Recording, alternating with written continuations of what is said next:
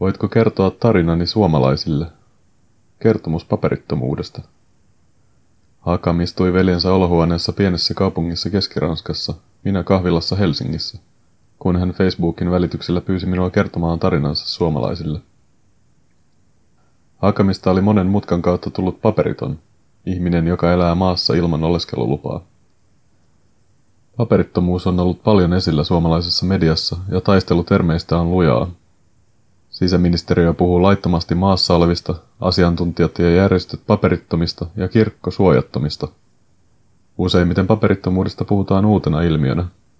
Silloin viitataan niihin turvapaikanhakijoihin, jotka ovat saapuneet Suomeen vuonna 2015, mutta eivät ole saaneet turvapaikkaa tai oleskelulupaa.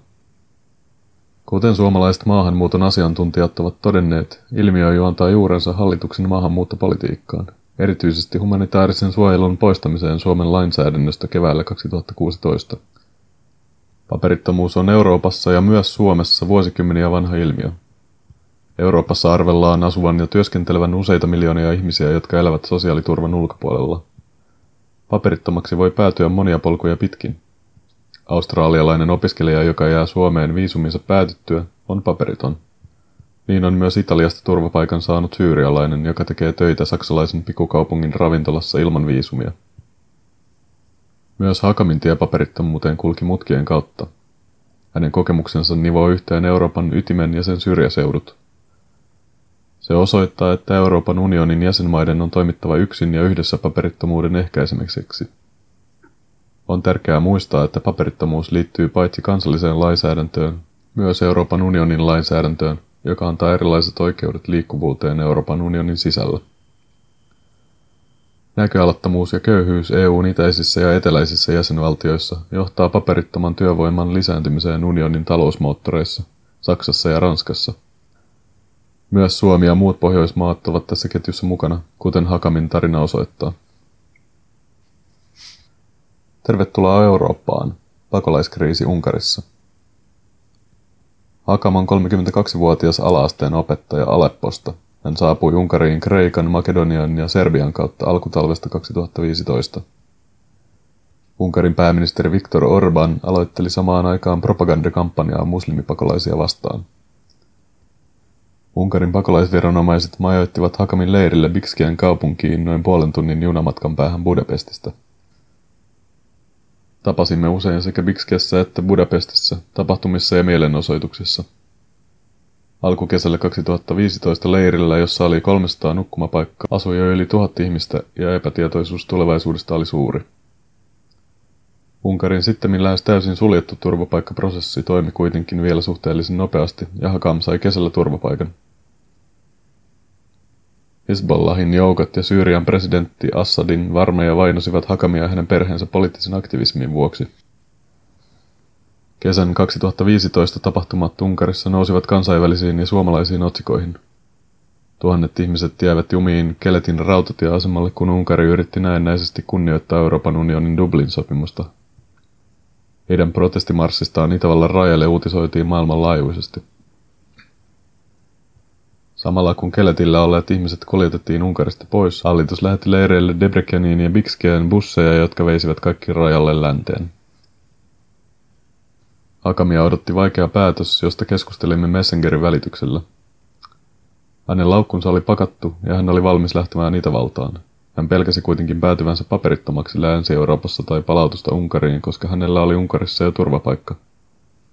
Pakolaistatuksen EU-maassa saanut henkilö voi nimittäin kyllä matkustaa Schengen-alueelle kolme kuukautta, mutta ei esimerkiksi hakea työpaikkaa toisessa jäsenmaassa. Opiskelua varten toiseen maahan muuttaessa häneltä taas vaaditaan EUn ulkopuolisten opiskelijoiden lukukausimaksuja. Hakam ei lähtenyt länteen. Vaikka Unkarin valtio ei tarjoakaan turvapaikan saaneille ihmisille unkarin kielen koulutusta, ja asunnon löytäminen on äärimmäisen vaikeaa, Hakan päätti yrittää aloittaa uuden elämän Unkarissa. Hän ajautui kuitenkin vaikeuksiin poliittisen vainon seuratessa häntä. Kesällä 2015 hän oli antanut haastattelun suurille kansainvälisille televisioyhtiöille pakolaisten tilanteesta Unkarissa.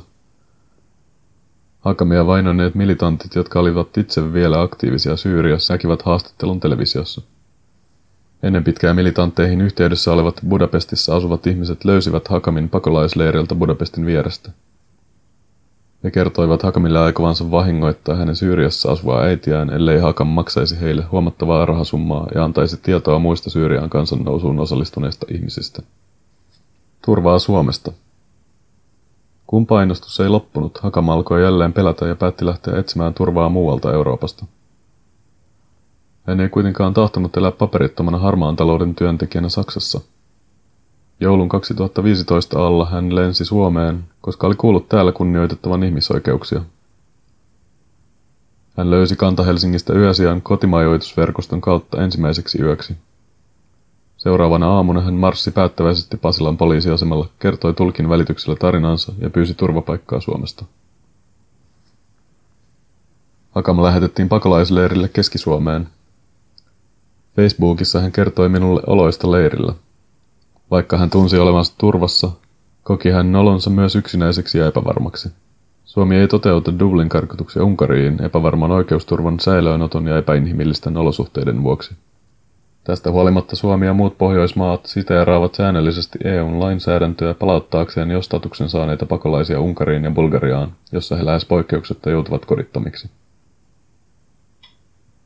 Vastaanottokeskuksessa Haka mopetteli kevään ja kesän mittaan uimaan läheisessä järvessä ja nautti luonnosta. Kontaktit suomalaisiin olivat vähissä. Ironisesti Unkarissa asuva ulkosuomalainen oli hänen ainoa suomalaistuttavansa.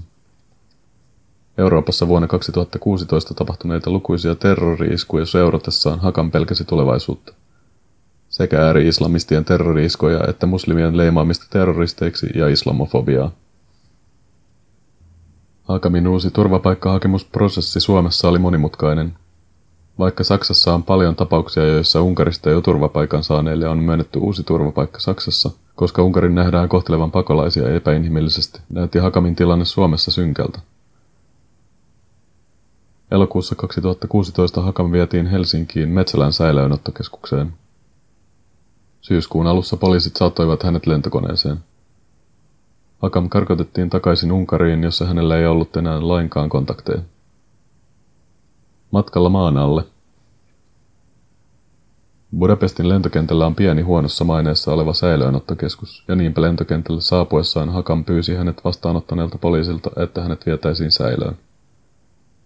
Hän halusi yöpyä pienessä vankilanomaisessa tilassa, sillä hänellä ei ollut muuta yöpaikkaa ja Unkarissa kaduilla nukkuminen on perustuslaissa kielletty.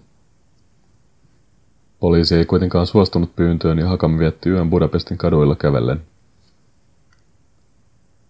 Koska Unkarissa lopetettiin kaikki kotouttamistuki pakolaistatuksen saaneille ihmisille heinäkuussa 2016, Hakamilla ei olisi tulevaisuudessa muuta mahdollisuutta kuin mennä asumaan unkarilaiseen kodittomien suojaan jossa saa oleskella vain öisin ja kielitaidottomana työpaikan saanti on lähes mahdotonta. Seuraavana päivänä Hakam aloitti pitkän matkan maitse Ranskaan, jossa hänen veljensä on saanut turvapaikan. Ranskassa Hakam pystyisi olemaan turvassa niin kauan kuin hänen veljensä majoittaisi hänet. Hakamin tulisi löytää töitä ilman työsopimusta ja pysytellä piilossa Ranskan viranomaisilta. Hänestä oli tullut paperiton. Samalla hänestä oli tullut pelokas ja epävarma, Lokakuussa 2016 pyytäessään minua kertomaan tarinansa suomalaisille, hän ei tiennyt mikä häntä tulevaisuudessa odottaa. Hän tahtoi suomalaisten tietävän, että hän halusi vain tehdä töitä Suomessa ja toivoi, että suomalaiset vastustaisivat sitä lainsäädäntöä, joka estää pakolaistatuksen saaneiden ihmisten liikkuvuuden EUn työmarkkinoilla. Euroopan talous hyötyy paperittomista. Monet niistä, joista on tullut paperittomia Suomen poistettua humanitaarisen oleskeluluvan lainsäädännöstä, joutuvat samaan tilanteeseen kuin Hakam. Kun EU-ssa keskimäärin 65 prosentille irakilaisista turvapaikanhakijoista myönnetään turvapaikka, on Suomessa vastaava prosentti noin 35. Sisäministeriön kansliapäällikkö Päivi Nerg arvioi hiljattain noin 12 000 ihmisen saavan kielteisen turvapaikkapäätöksen. Heistä moni joutunee paperittomiksi ja päätynee harmaaseen talouteen Suomessa tai muissa Euroopan maissa. Nerk kuitenkin vältti mainitsemasta hallituksen maahanmuuttopolitiikan ratkaisevaa roolia paperittomien luokan muodostumisessa kertaheitolla. Kuten Euroopassa, turvapaikkapolitiikan kiristäminen Suomessa on johtanut paperittomien ihmisten lukumäärän välittömään kasvuun. Siirtolaisuuteen erikoistunut toimittaja Kati Pietarinen ennusti näin jo vuonna 2015. Tällä hetkellä Suomen turvapaikkapolitiikka on tiukempaa kuin usean itäisen EU-valtion ja seuraukset ovat sen mukaiset. Yle uutisoi marraskuussa 2016 Suomessa negatiivisen päätöksen saaneiden ihmisten siirtymisestä Saksaan, josta Saksa taas palauttaa heidät Suomeen Dublin sopimuksen perusteella. Pakkopalautuksien pelossa paperittomat valitsevat usein ennemmin harmaan talouden eli suoritustason työtä ilman minkäänlaista perusta- ja oikeusturvaa. Riski päätyä ihmiskaupan uhriksi on suuri.